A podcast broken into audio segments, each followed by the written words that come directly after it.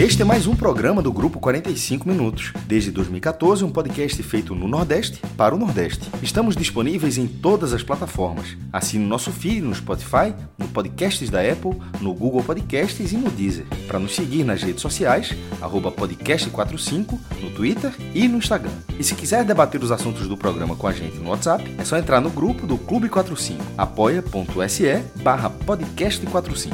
Muito obrigado pela escolha e pela confiança.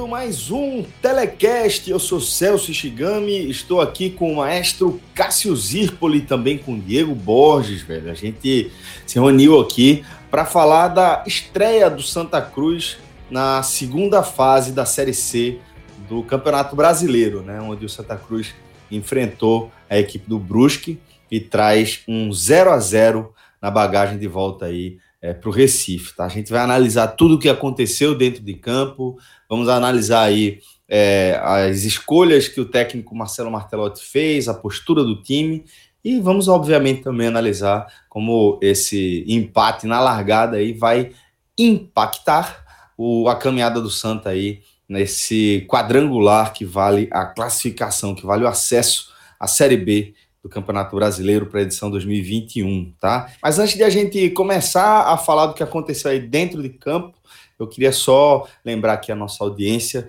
que vocês vão encontrar aí a cobertura completa, não apenas desse jogo aí, mas de todo o dia a dia, a rotina do Santa Cruz e dos clubes que integram aí o cenário do futebol da região Nordeste, né? Tô falando do nosso portal, o NE 4-5. Diego, inclusive, estava é, trincado aí, né? No plantão aí nesse domingão e acompanhou esse jogo também lá no NE45, né, companheiro?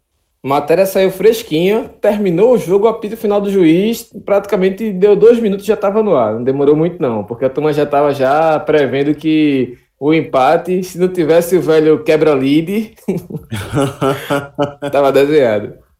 Pois é, estava desenhado de fato, né? E aí, galera, só lembrando que é, para a gente poder é, oferecer a cobertura que você merece, a gente precisa de fato contar com o seu apoio. E para isso a gente tem uma campanha lá no Apoia-se, tá? É o apoia.se barra NE45. NE45, tudo junto.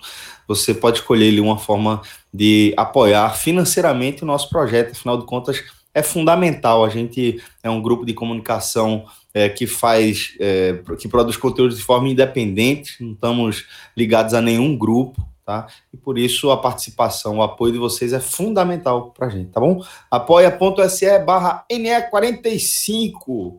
É, Diegão, vamos falar agora desse primeiro compromisso do Santa Cruz é, na segunda fase dessa Série C, tá? Dessa Série C, essa temporada tão maluca que tem sido aí o ano de 2020.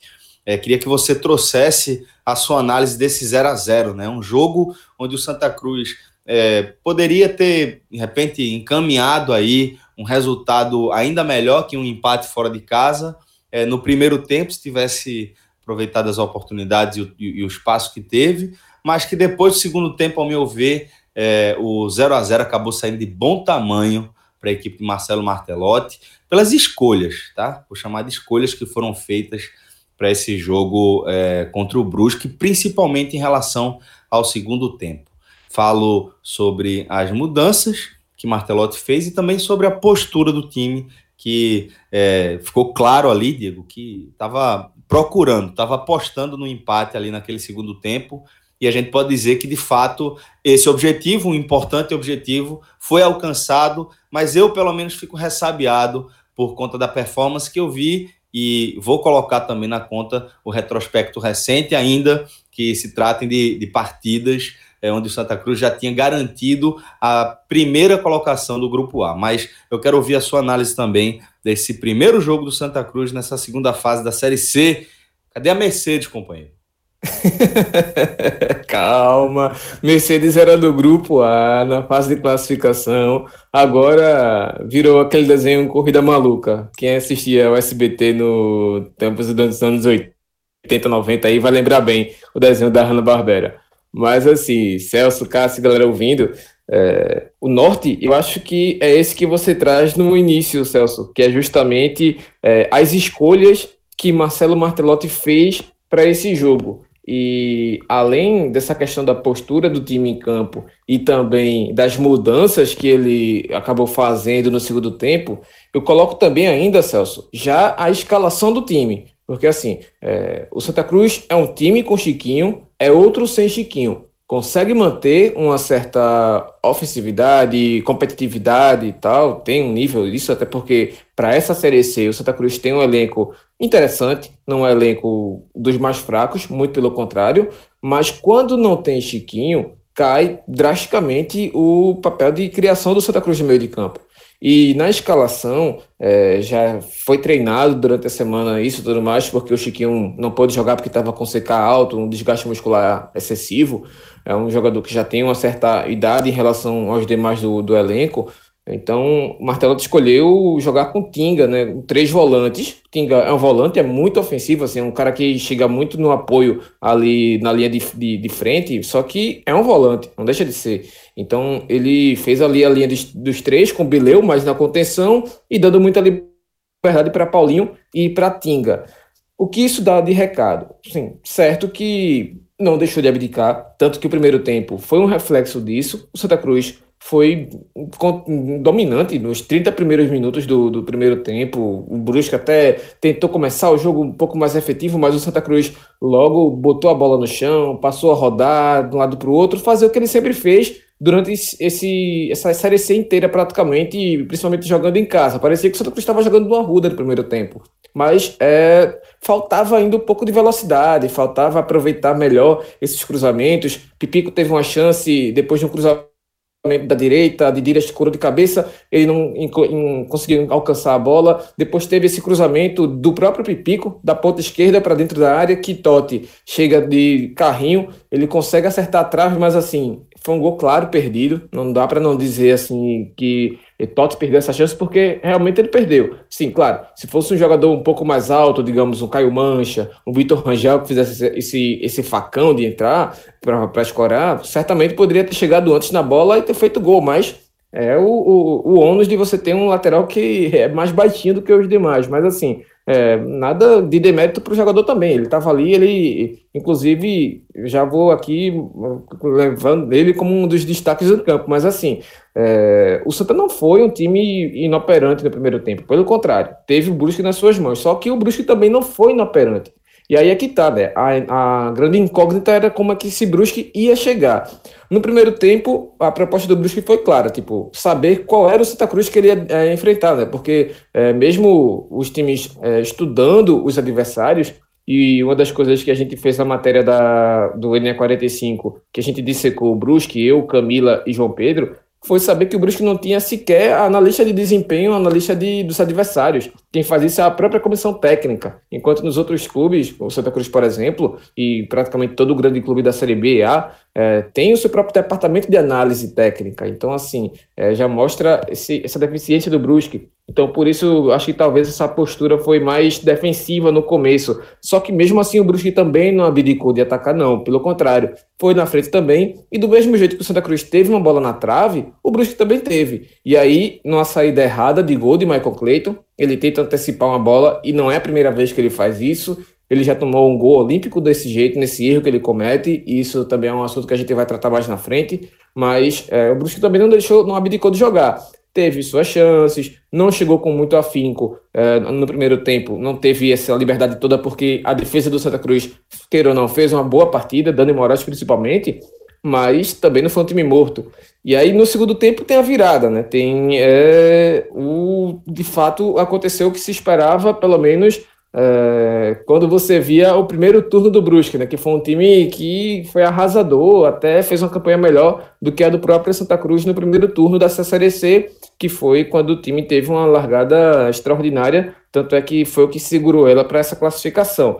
E aí começou a amassar, é, já no, na virada do intervalo, voltou com mais gana, voltou com mais ímpeto no ataque, e explorando também principalmente a ponta direita, né, que no caso era a defesa do, do, do Peri, Jefferson Renan, muito incisivo, desde o primeiro tempo ele já estava também nas costas de Peri, mas não teve tanta liberdade, só que no segundo voltou com tudo, e pior ainda, o Gerson Testoni, que é o técnico do Brusque, com 20 e com 19 minutos, perdão, ele faz três mudanças. Ele coloca três jogadores ali, pelo menos para dar um pouco mais de ofensividade para o Brusque, e aí o time cai todo pelo lado direito, nas costas de Peri, e começa o que foi o bombardeio, né? O Santa Cruz se sentiu acuado.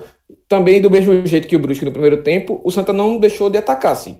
Teve as suas chances, construiu algumas jogadas, fez um gol que realmente foi falta de pipico, falta de ataque, ele escora muito claro no ombro do, do, do marcador, mas mesmo assim não foi uma, uma equipe totalmente inofensiva. Teve seu, seus perigos também, mas nada do que o Santa Cruz apresentou nessa fase de classificação. Pelo contrário. E isso, aí eu já entro nas mudanças de Martelotti. Porque quando ele tira Paulinho e coloca André, ele dá um recado de que para ele o empate tá ótimo. Para ele o 0 a 0 tava ok. Claro. Foi isso mesmo que, que ele disse com a, com a substituição. Porque Paulinho tinha mais liberdade junto com Tinga, e quando ele troca Paulinho por André, ele deixa de ter dois volantes que, em tese, são mais livres, e tem dois volantes de contenção. E André não fez uma boa partida. André perdeu muita bola ali na, na, na, intermediária, na frente da linha defensiva, o que dava ao Brusque ainda mais é, poder de fogo. O Brusque, apertando essa saída de bola, chegava até com mais verdade. O Brusque explorou o André, Diego.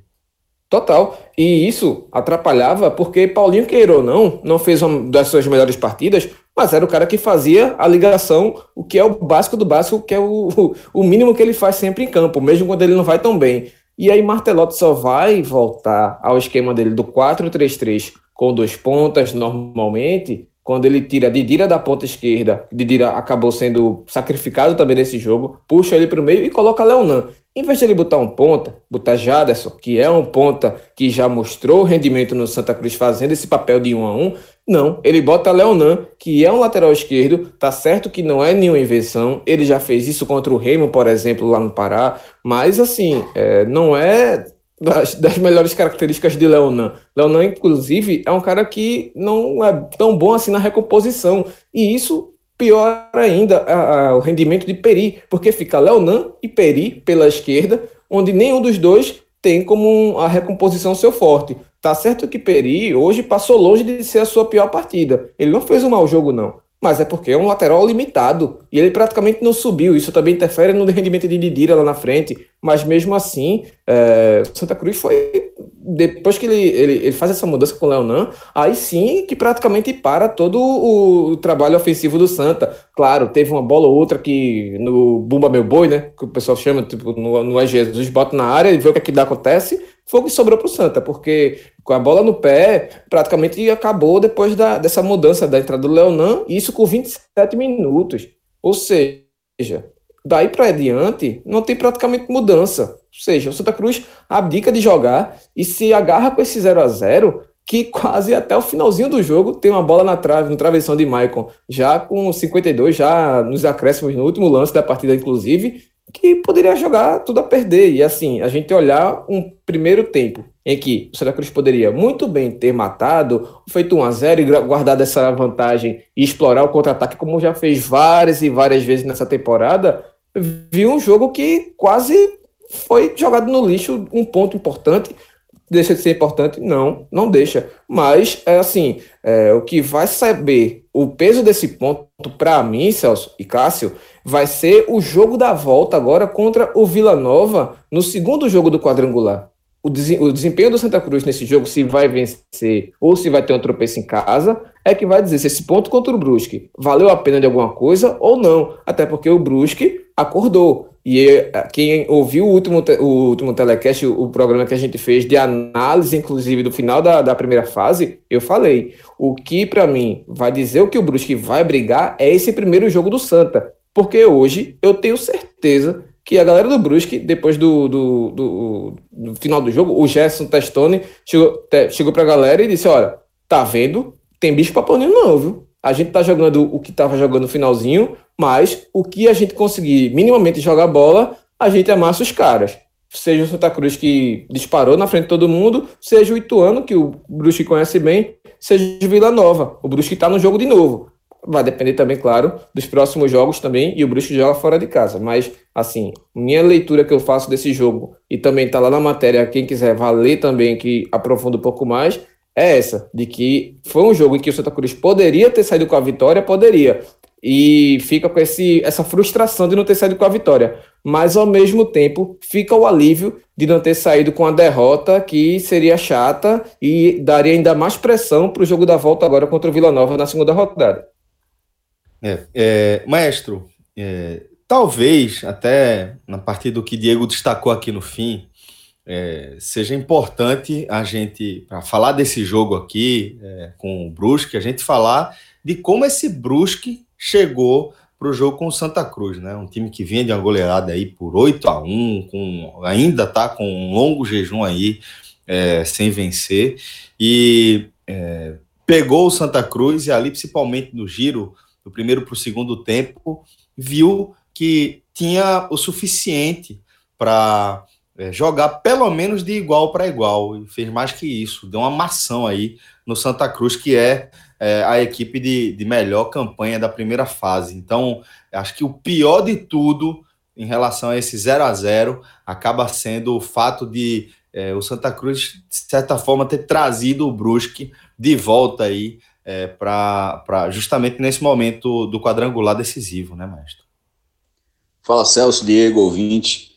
Pô, eu acho que todo mundo estava com expectativa sobre, sobre esse Brusque. É, Diego falou, você falou, eu, eu abordei isso no post também, sobre qual Brusque a gente veria lá no Augusto Bauer. Porque antes do Santa Cruz ter aquela sequência de sete vitórias seguidas que foi que elevou o patamar do Santa Cruz durante a competição, o líder geral da, da terceira divisão e assim, quando fala de líder, geral, é só, só comparando os dois grupos, né? embora eles não tenham se enfrentado. Era o Brusque, o Brusque liderou por muitas semanas. Eu digo muitas semanas porque as rodadas da Série C são semanais, né? só, só nos fins de semana. Então, o Brusque foi líder durante muito tempo, período em que ele disputou a final do Campeonato Catarinense, acabou sendo vice-campeão, perdendo para Chapecoense. É, é, um time que também estava disputando a Copa do Brasil, avançou as fases, eliminou o esporte, foi parar depois com o Ceará, um time que tinha investimento, sobretudo, é, dos, dos, patrocínios locais e também da própria receita da Copa do Brasil que o time conseguiu. Então, é, era um favorito inicial, antes, na, no início da, do início da Série C, o, o, o Brusque tinha um favorito muito antigo, um favoritismo muito antigo, que foi se justificando durante a competição, mas que ainda existem, existem algumas explicações, mas nada tão determinante para uma queda tão acentuada, porque foi assim das coisas mais impressionantes que eu já vi. O time terminou com sete jogos sem vitória. Esse foi até o oitavo, mas acho que ninguém achou ruim no lado do Brusque. Esse, mas o time terminou a primeira fase com sete jogos sem vitória, dependendo de um tropeço, que foi um tropeço gigantesco, o, o do Tom Benz, que o Boa Sport tava, já estava eliminado e o Tom Benz precisava ganhar em casa rebaixado, aliás, já só precisava ganhar em casa e, e o Brusque ser eliminado. É, ele tropeçou e, e, nem, e o Brusque acabou avançando, mesmo sem vencer, mesmo sem quebrar o seu jejum. Então, e, e, nesse jejum, como já foi dito, perdeu de 8 a 1 dentro de casa, o que é um resultado assim bizarro. Qual, qual Brusque a gente olhar lá no Augusto Bauer? O desafio técnico do Santa Cruz passava por isso. O Santa Cruz tinha sua estratégia, tinha seu rendimento, que a gente viu durante a primeira fase. É, um, um, um time dos que a gente pôde acompanhar, que melhor aliou é, desempenho e resultado. Não era simplesmente não, é só o time que passou de fase, como foi o Brusque. O Brusque acabou passando de fase, mas acabou passando de fase sem desempenho, porque o desempenho positivo que ele teve já tinha ficado muito para trás, há muitas semanas. É, era algo que não se via há muito tempo no Brusque. Era um time, era, era um time que, de, de, que dava a impressão de que esse quadrangular seria um triangular, que teria um, um coringa ali, de, um distribuidor de pontos, e com três times, Santa Cruz, Vila Nova e Ituano, é, fazendo a dança de cadeiras por duas vagas. Era essa a impressão. Que é, era essa a impressão caso o Brusque se mantivesse. É, eu acho que a atuação do Brusque não. Eu até tentei deixar isso no texto, tomara que as pessoas tenham entendido. Que não foi o Brusque da, da, lá da primeira metade. Mas sem dúvida o gol foi um Brusque competitivo. Foi um Brusque muito acima da sua média nessas últimas sete partidas. Foi um time que, foi um time que já acabou, na primeira rodada já acabou nessa estreia, só se sair da tomada de novo. Mas foi um time que já acabou aquela ideia de triangular, entre aspas, claro. Né? Será um quadrangular. Porque esse time do Brusque ele foi competitivo contra o Santa e não me, pare, e, é, me parece improvável que ele não consiga manter esse desempenho contra outras equipes do, da, do grupo C. Que era grupo A e grupo B na primeira fase, os quadrangulares da segunda fase são grupo C e grupo D. Né? Me parece improvável que ele não se mantenha competitivo. O primeiro tempo, o Santa Cruz foi melhor, foi melhor. É, no, no scout teve 5 a 13 finalizações. Os dois times colocaram a bola na trave, mas são duas bolas na trave bem diferentes. O de Santa Cruz é uma construção ofensiva de um cruzamento na área com o Totti escorando a bola na pequena área e a bola triscando na trave. A bola, a bola na trave do Brusque é um cruzamento que, que quica no travessão. Assim, o nível de perigo é bem parecido, claro. Mas assim, mas é, foi algo, foi um cruzamento despretensioso, um cruzamento na área, que acabou saindo com um efeito maior do que o cara imaginava e quicou na, na travessão. Aquilo foi um lance isolado, quase isolado, do Brusque no primeiro tempo. O Santa Cruz foi um time melhor do que o Brusque no primeiro tempo, mas não foi dominante. E no, e no fundo, assim, só dizendo isso, é, o torcedor, talvez, algum torcedor, tirando aquele mais desconfiado, mas algum torcedor poderia até, poderia até esperar esse domínio. Mas internamente, é, eu, eu, não imagino que o Santa Cruz tenha ido, tenha iniciado a partida achando, ó, hoje é dia de atropelar. Não, hoje é dia de jogar, de ter atenção, e que se esse time der brecha, a gente tem plenas condições de ganhar o jogo. Mas não é dia de atropelar. Não é, a partida não é essa. Não, não, isso eu estou dizendo assim, como se fosse a pré-eleção do Santa. Eu não imagino o Santa Cruz tendo uma postura diferente dessa. É, e o jogo foi, o jogo foi se abrindo para o Santa. Foi um jogo interessante para o Santa. Mas a postura, a queda do segundo tempo, ela, ela, é, ela foi muito, ela foi enorme a partir de, de duas situações. Primeiro, o Brusque ele melhorou o futebol dele no, no, do primeiro tempo para o segundo tempo. Não é simplesmente a partir das mudanças do Santa. Esse é o segundo ponto. O primeiro ponto é uma melhora técnica do próprio Brusque, que conseguiu jogar dentro do campo de Santa Cruz quase o segundo tempo inteiro. E, e sobre as mudanças do Santa, na minha opinião, o time piorou a cada vez que Marcelo. A cada plaquinha que subiu ali na linha do meu campo, Santa Cruz ficou pior. É, isso não, isso não é uma, isso não, isso não é praxe no Santa Cruz. Santa Cruz não é um time que piora toda vez que tem uma substituição. Não é isso, não. Mas nesse jogo eu acho que foi. A cada substituição, Santa Cruz foi piorando. A cada, a cada substituição, Santa Cruz foi perdendo o campo. A cada substituição, o Santa Cruz foi se distanciando do gol. O segundo, o segundo tempo, chega um momento que, o, que Martelotti não é que ele quis valorizar o empate, é porque é o que dava para fazer, porque as, as mudanças já vinham acontecendo, o time ia piorando, então ou, só se ele quisesse fazer uma grande metamorfose no que estava acontecendo naquele segundo tempo. O segundo tempo Santa Cruz foi muito ruim. Agora, foi algo que eu também coloquei no texto e trago para aqui, até porque eu falei durante semanas. Eu venho participando dos telecasts, é, eu e Diego, a gente e sempre tem, vai tendo uma mudança na terceira, mas eu venho fazendo essa tabela com o Diego já algumas semanas na terceira divisão e eu já vinha tocando no ponto que me incomodava, me mesmo o Santa Cruz tendo toda aquela liderança absoluta, que seria natural um relaxamento, que na minha opinião foi em alguns momentos, Diego, por exemplo, em algum momento discordou, mas assim, independentemente da palavra relaxamento, mas a falta do resultado, porque ela, ela aconteceu junto com o desempenho. Nas últimas rodadas da Série C, não influenciaram em absolutamente nada, isso a gente frisou sempre, não que elas, é, mesmo discordando, e a gente, obviamente, a gente concordava nesse ponto, que não, tinha, não mudaria absolutamente nada na campanha do Santa, nada. O time já era o líder geral da competição. O máximo que podia acontecer ali era quebrar um recorde que, tipo, passou uma semana e ninguém mais nem lembra se o Santa Cruz tem ou não tem a maior, melhor campanha da história. Para você ver como era algo que não faz diferença para um clube como o Santa Cruz. Passou uma semana já e, pô, o clube nem foi o melhor da primeira fase de todos os tempos. Pô, nem vai nem vem isso aí. Mas e o time precisava de uma vitória. Mas aquelas duas derrotas e depois o empate com, com o Ferroviário na última rodada eu, é, levaram o Santa Cruz com três jogos, uma, uma série de três jogos sem vitória. E eu falava o seguinte: que uma não vitória contra o Brusque, um empate, pode ser um, poderia até ser um resultado interessante. Mas a partir dos últimos jogos, ele já não é tratado como um empate de forma isolada. Ele já é tratado como quatro jogos sem vitória. Isso já foi dito na transmissão da Dazon, por exemplo.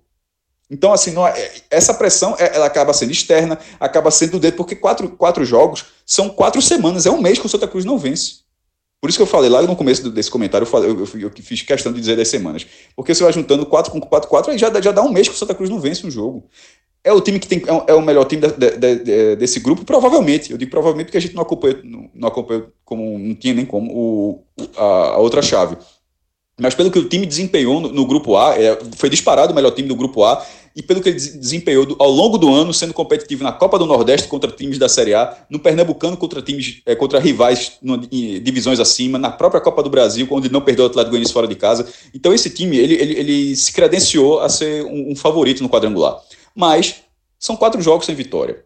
Ele vai pressionado para o Vila Nova pela própria tabela, por não, por, pelo, pela não vitória, mas de repente uma, uma, uma um outro empate contra o Vila Nova, que seria normal na primeira, na primeira fase, cada um venceu um jogo. O Vila Nova venceu em Goiânia, o Santa Cruz venceu com muita facilidade, inclusive venceu no Arruda. Mas agora com outro, outra, outra postura, de repente um empate. Aí já, fica, já ficam cinco jogos. E aí, Martelotti já vai responder na coletiva. O jogador já vai dar entrevista sobre isso aí, porque a entrevista na, ao redor do campo já vai ser sobre isso, a coletiva já vai ser sobre isso, internamente já vai ser, vai ser sobre isso. Então, mesmo que não fizesse diferença alguma na, na tabela, era algo que me incomodava. E chegou. Chegou justamente porque vai somando. Você, na, se, a, a, o empate no Brusque já soma esses três resultados. Pode ser algo que não, não faça tanta diferença, mas em algum momento, já internamente, em algum momento, alguém já vai se dar conta que já, a vitória já não vem um mês. Mesmo que os outros três jogos não tenham feito, oh, nem vai nem vem, o time mexeu bastante, era para poupar cartão, é, mudou bastante, fez testes táticos no, nos jogos, mas não ganhou. É, e contra o Brusque, ou seja, contra o Brusque, é, eu, não, eu não vou ser tão fire, não. Assim, pô, é óbvio que, que empatar é melhor que perder. Porra. Mas, assim, é, é, o Santa Cruz ele, ele, ele se mostrou durante a partida que ele tinha condições de conseguir essa vitória contra o Brusque. E o segundo tempo, eu acho que fica um alerta muito grande, porque esse segundo tempo, contra um time que vinha numa queda acentuada tão grande, talvez não seja suficiente contra a Ituano e contra a Vila Nova. Foi um segundo tempo muito ruim. E o Santa Cruz não foi bem contra o Manaus, não foi bem contra Jacuipense. Pelo relaxamento, ok. Contra o Ferroviário já foi um jogo maluco. Então, mas você vai somando aí, olha a quantidade de, de, de tempos, melhor dizendo, de tempos que o Santa Cruz acabou não tendo um bom desempenho. Esse é o meu ponto desde o início dessa, dessa sequência, de, de, desse momento. Que o melhor time não era, o melhor time tinha que chegar. Ele estabeleceu a campanha com muita antecedência, isso foi excelente. Mas não podia não chegar naquele, naquele pique, tinha que manter aquele pique. Seria difícil, é natural o relaxamento, é natural. Mas a cobrança, e a gente está nesse papel aqui de alertar, de que, mesmo sendo natural, de que o clube não poderia, isso não poderia ter se deixado de lado. Eu acho que o Santa Cruz não entrou no pique que ele chegou a ter na Série C. E essa oscilação, e essa oscilação lá no Augusto talvez dê um pouco disso. Então, eu acho que fica um alerta muito grande para o jogo contra o Vila Nova, é, que vai ser um jogo vai ser um jogo difícil, claro, mas no qual uma não vitória do Vila Nova, do, desculpa, do Santa Cruz sobre o Vila Nova, pode complicar bastante. Porque o próximo jogo do Ituano, é, independentemente do jogo da segunda-feira, esse, esse quadrangular só encerra na segunda-feira, o, Ituano vai pegar o Brusque em casa. Ou seja, é, uma, uma, uma, não vitória do Santa Cruz com uma, possível vitória do, do Ituano, então, eu não estou nem falando qual resultado acontecerá na segunda-feira. Deixaria o Santa Cruz talvez até no segundo lugar, mas deixaria o Santa Cruz é, com um ponto em seis num quadrangular, já tendo, já tendo feito esse jogo, já tendo feito um jogo em casa, um jogo fora, claro, e com o time disparando, talvez, porque obviamente, nesse cenário que eu falei, seria de uma vitória do Ituano. Eu acho que complica um pouco, matematicamente, mesmo sendo tiro curto. Agora, é, um último ponto para encerrar, que esse empate, se fosse aquele modelo das quartas de final, era muito melhor. Pra você ver, é, a Lady Murphy, né? É, Santa Cruz, Remy e Paysandu. É bronca, né, velho? Santa Cruz, Remy e Paysandu, eles articularam de forma democrática, assim, eles, eles, propuseram a mudança no regulamento da segunda fase, foi votado no Conselho Arbitral o, o instrumento correto onde isso acontece, sobre, respeitando todas as regras, e a maioria de votos, desse, a maioria de votos decidiu mudar do, da quarta, das quartas de final para o quadrangular. E esses três clubes articularam justamente porque as quartas de final ela, é uma fase muito cruel. Você joga 18 rodadas para de repente, no mata-mata, já valendo o acesso, tu perde um joguinho ali na ida, se complica na volta, tá, tá, tá fora. É verdade. E, e o quadrangular dá um tempo de recuperação. Inclusive nesse exemplo que eu dei. Por exemplo, uma não, uma não vitória do Santos, de repente não ganhar do Vila Nova, seria dois empates é, em duas rodadas, teria quatro rodadas, teria muito tempo para recuperação. Porém, se fosse mata-mata, se fosse mata-mata, esse empate com o Brusque era um resultado fantástico para o Santa, para um jogo na volta. Seria perigoso. Claro, continuaria sendo perigoso porque é mata-mata, mas seria um resultado muito bom. E seria melhor do que o que ele foi valendo pelo quadrangular. Alô, Manuel Flores. Não, agora dá mais não, joga. Agora é sem rodadas, tem o que fazer não. Aí era bronca, viu? Aí é confusão. É melhor deixar sem rodada, porque essa, essa virada aí era confusão demais. Acabou isso. Ó, é, eu queria ler uma tweetada aqui de, de Fred Figueiredo é, para trazer um, uma questão importante aqui para o nosso, de, nosso debate, que é o fator psicológico. Né? A gente já passou por ele. é, de, de algumas maneiras aí no nosso comentário, mas eu queria é, focar um pouco mais o nosso debate em torno disso aqui. É, Fred tweetou o seguinte: a Série C de atropelamento do Santa Cruz dificilmente se repetiria na fase decisiva. É fundamental entender isso para valorizar o empate nessa reestreia. O Brusque fez o jogo da vida para reverter aquele espiral negativo. Foi mais intenso que o Santa e isso pesou, mas é menos time.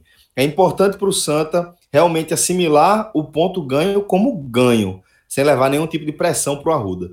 Separar a primeira da segunda fase. Naturalmente, entender que a maior qualidade e melhor organização agora também precisam de uma injeção de intensidade. Acho que o Maestro destacou isso de certa forma quando falou é, do recorte atual do Santa Cruz, de quatro partidas já sem vencer. E eu acho, Maestro, que esse de fato acaba sendo um fator que pesa, né? A gente sabe que vitória chama vitória e o oposto também é verdade, né? Resultado ruim vai chamando resultado ruim, você começa a minar a autoconfiança e na fase decisiva isso tende a ser muito perigoso.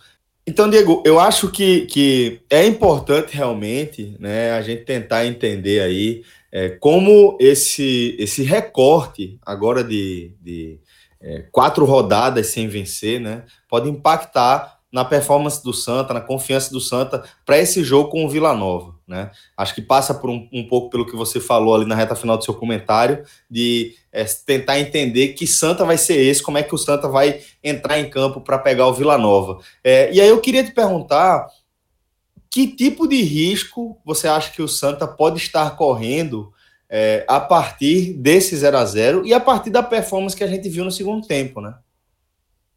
Celso, é, a tweetada de Fred, quando ele fala que a série C de atropelamento do Santa dificilmente ia se repetir nessa fase, é exatamente o que Cássio falou na parte do ritmo, né? Que assim, o Santa Cruz não conseguiu imprimir nesse jogo o quanto que ele teve de disparidade para os adversários em grande parte dessa fase aí de classificação, dessa fase classificatória, principalmente quando teve martelote, né? Principalmente na parte ofensiva e que tinha jogo que parecia que o Santa Cruz fazia gol a hora que quisesse. Foi assim contra 13, contra diversos outros times que o Santa Cruz, quando apertava, fazia gol, principalmente na jogada aérea. E hoje, isso foi mais uma vez exemplo de que não vai ser sempre assim, que não vai ser sempre na hora que liga, desliga um botão, que Cássio já falou várias vezes aqui, liga, liga o botão, volta para pro seu melhor rendimento, no seu 100% ali e vai fazer o gol a hora que quiser, não é assim.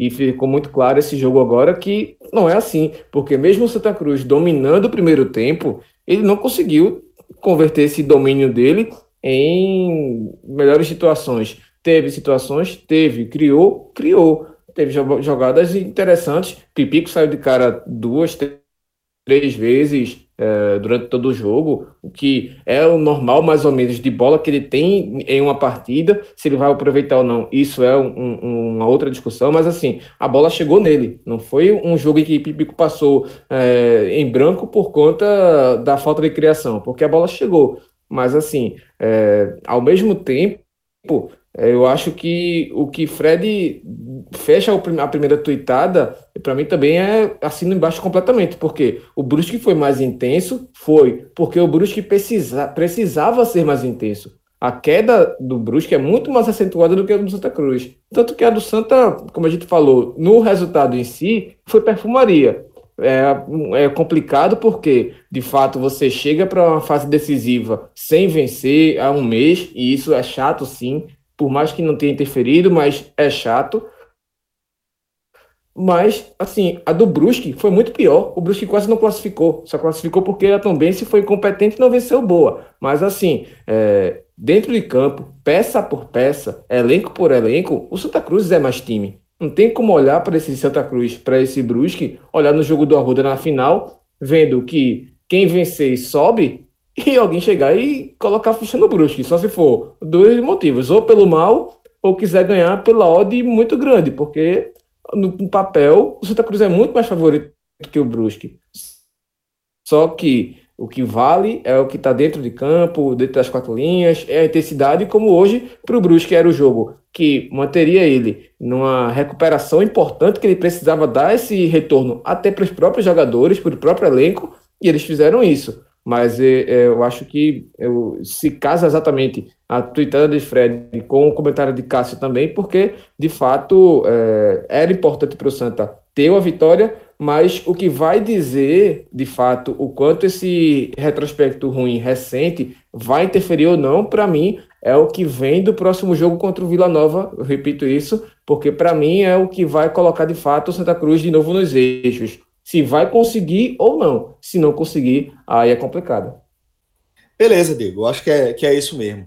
É, e antes de a gente seguir aqui os destaques da partida, tá? Dessa, desse primeiro encontro aí com o Brusque, eu vou informar aqui aos nossos ouvintes sobre o nosso combo do futebol, nossa parceria lá com o Temac Beer, velho. A gente montou um, um combo de petisco que é velho, é um negócio espetacular. Não apenas em relação ao sabor, à qualidade do que você vai receber, mas também em relação à quantidade. A turma lá do Temac Beer caprichou, mas caprichou mesmo, velho. Esse combo ele vem com tempurá de camarão, palito de salmão, pipoca de cane e bambol, que é uma receita que faz muito sucesso lá na seção de petiscos do Temaki Beer e vem em cinco unidades cada um, é bastante comida é, e você ainda recebe duas ecautes premium, tá? Para você poder acompanhar aí com esses petiscos, ou você também pode trocar por um refrigerante se você preferir. E esse combo sai por R$29,90, velho. É muito, muito, muito bacana mesmo, muito na faixa. Vale a pena você conhecer o Temaki Beer, tá? Então, quando você for se preparar aí para acompanhar próximo jogo aí do seu clube do coração, você já sabe, manda lá nosso combo do futebol no Temaki Beer. Você pode ir lá para poder retirar o seu pedido. O Temaki Bia fica na Praça de Casa Forte, tá? Não tem errada. E você também pode pedir pelo WhatsApp no 3039 2420, beleza? 3039 2420. Você pede, fala com a turma lá direto no WhatsApp. É, vamos voltar aqui com a análise dos destaques da partida. E aí, maestro, vou começar com você trazendo seus destaques. Fique à vontade para começar pelos positivos ou pelos negativos. Essa, talvez esse, esse, jogo talvez seja um pouco difícil de avaliar as atuações, assim, de, de deixar um resultado uniforme, porque é, foram dois tempos tão distintos que as atuações acabaram, tipo, gente que foi bem no primeiro tempo, cai de produção no segundo tempo, mas de forma positiva, eu, eu, eu digo Totti, mais pelo primeiro tempo, é, tanto na finalização quanto no apoio, é, pelo segundo tempo, onde teve mais trabalho, é, Dani Moraes, Michael Cleiton parecia é, ele fez boas defesas, mas eu acho que ele sentiu a mão. Não sei se isso em algum momento é, atrapalhou a atuação. Ele parecia um pouco nervoso, mas fez uma, uma boa defesa no primeiro tempo e uma grande defesa no segundo tempo. Eu acho que uma, uma no primeiro tempo por baixo e uma no segundo tempo um chute fora da área que é, foi ali quase encobrindo ele. Mas um chute bem forte. Dá para citá-lo também, mas um pouco depois. Eu, eu colocaria Totti em primeiro, é, Dani Moraes em segundo lugar, e eu acho assim, para ser positivo mesmo, por isso que eu tô falando, o jogador pode ter oscilado durante o jogo, ter tido os bons momentos, mas assim, para ter tido uma regularidade, é, assim, sendo uma atuação positiva ao longo dos 90 minutos, eu, só, eu citaria esses dois, com mais algum destaque para Michael Cleito, que sempre é aquela análise mais de goleiro, a gente geralmente foca em linha, né? Seriam os positivos. Dos negativos, é, eu acho que o Pipico foi mal na partida. É, e nesse caso, ele até apareceu mais no primeiro tempo, mas mesmo assim, nada do outro, não foi, não foi o Pipi, que no segundo tempo foi, embora tenha, embora tenha ficado até o final da partida, foi um, um espectador no segundo tempo. É, Leonão, acho que não entrou bem. André, é isso que eu tô falando, quem entrou, é, Jeremias, entrou na reta, é, entrou na reta final. É, Didira não teve uma boa atuação no primeiro tempo, mas Jeremias entrou já no finalzinho, talvez até, até uma sacanagem colocá-lo. Né? Mas é tinha jogo ainda, né? Mas enfim, os três jogadores que, os jogadores que entraram, eu acho que não, não foram bem na, na partida e, coloca, e colocaria junto com o Pipico que ficou o jogo todo.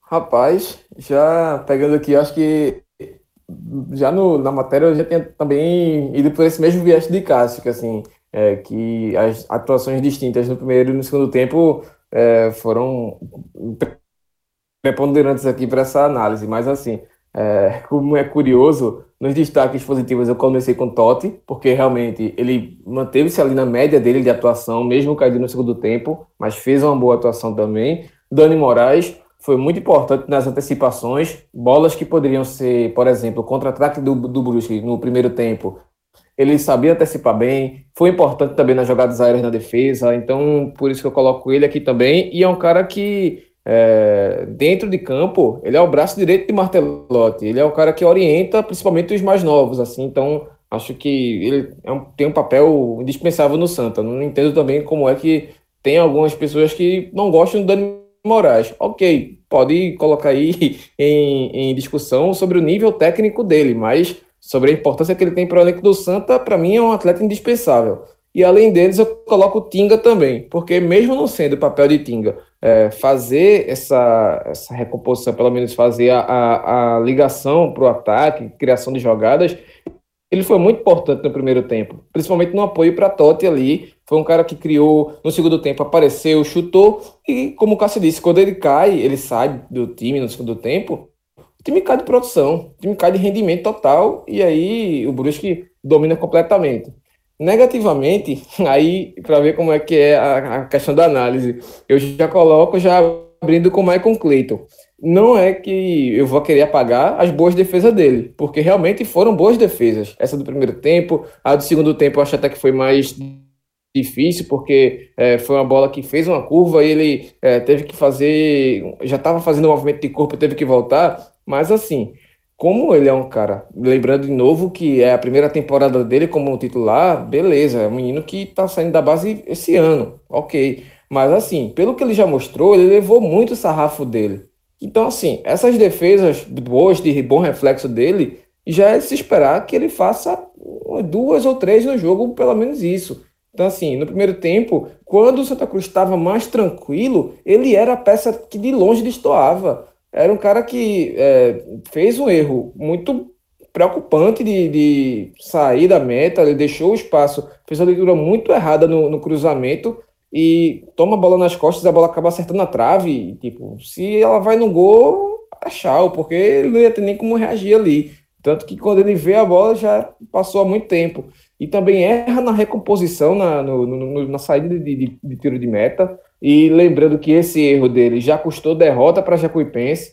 Então, assim, é, é um cara que tem sim todos os méritos, tem uma qualidade técnica indiscutível, mas é um goleiro que precisa ter pelo menos essa regularidade. Ele tem essa regularidade, mas ele precisa voltar. Do mesmo jeito que o time precisa voltar, vencer e jogar com um bom resultado, ele também precisa dessa regularidade, porque lembrando de novo, no jogo decisivo contra o Salgueiro ele falhou, no jogo decisivo contra o Confiança ele não foi bem nas cobranças de pênaltis, então isso vai ser sempre, vai ser sempre voltando à tona. Foi decisivo bem contra o Náutico? Foi. Mas semifinal do Pernambucano é uma coisa, acesso de divisão é outra. Então, é, só reforçando esse ponto também, mais uma vez, a cobrança sobre essa postura de Michael Clayton no jogo. Para mim, quando ele erra, é quando ele está desatento no jogo, justamente quando ele está é, soberbo na, uh, na autossuficiência dele, na autoconfiança dele.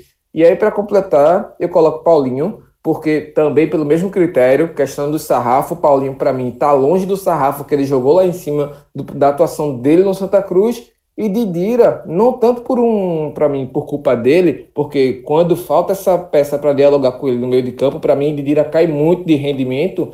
E eu acho que quando o Martelotti coloca ele para jogar sem o apoio de um lateral esquerdo do lado, que Peri quase pouco subiu, no primeiro tempo principalmente, subiu algumas vezes no segundo tempo, ok, mas até a entrada do Leonan. Depois que Leonan entra, Peri acaba-se e Didira puxa para o meio, mas também sem ter muito o que fazer, porque já não tinha Didira, nem, no, perdão, não tinha nem o, o, o Paulinho e nem o Tinga para dialogar com Didira. Só tinha Bileu e André, aí era Didira uma ilha isolada no meio de campo para tentar criar alguma coisa. Então, assim, é, acaba prejudicando o futebol dele, mas, de novo, o peso de não ter Chiquinho dentro de campo até porque são atletas que conversam muito bem com a bola no pé, tanto de Dira quanto de Chiquinho, e um facilita muito o jogo do outro. Mas tenho certeza que você tem uma estatística massa aí para passar para a gente. Veja só, é, eu, eu realmente. É, é estatística que não é estatística, porque é o seguinte: esse jogo nunca tinha acontecido. Então, assim, é, não tem o um histórico do jogo, mas tem o que ele representa. É, o Brusque não sei nem falar esse número, eu vou, eu vou dizer o número. Vou, vou falar de, de, de, da ordem inversa. É, o Brusque foi o adversário de número adversário diferente de número 428 que o Santa Cruz já enfrentou desde 1914. Ou seja, são quatro. É, até para falar, esse, tá, esse, é chato até para falar. 428 times diferentes. É, o último, se eu não me engano, tinha sido. Será que foi a Jacuipense? Eu acho que foi a Jacuipense. Ou foi Jacuipense Manaus, mas ainda no primeiro turno da primeira fase. É, foram os últimos dois inéditos. Santa Cruz, teve, Santa Cruz teve outros inéditos esse. Teve o Retrô, que nunca tinha enfrentado. E isso, ou seja, são 428 times diferentes enfrentados em 5.241 jogos desde 1914, considerando o time principal de Santa Cruz. Isso aí foi uma limonada, viu, meu amigo? Vai pegar aí um jogo que nunca aconteceu. Mas foi bom, pô, esse foi bom. É, um, um, jogo que nunca aconteceu é mais um adversário que você nunca enfrentou aí para sua lista. Ótima estatística, mano, gostei. Então, beleza, galera. Vamos fechando assim dessa forma. Mais um telecast. Maestro, obrigado demais pela companhia. Valeu, Diegão. Valeu, galera. Agradece também a audiência de todo mundo. Galera, vocês são incríveis. Forte abraço a todos e uma ótima semana. Até a próxima. Tchau, tchau.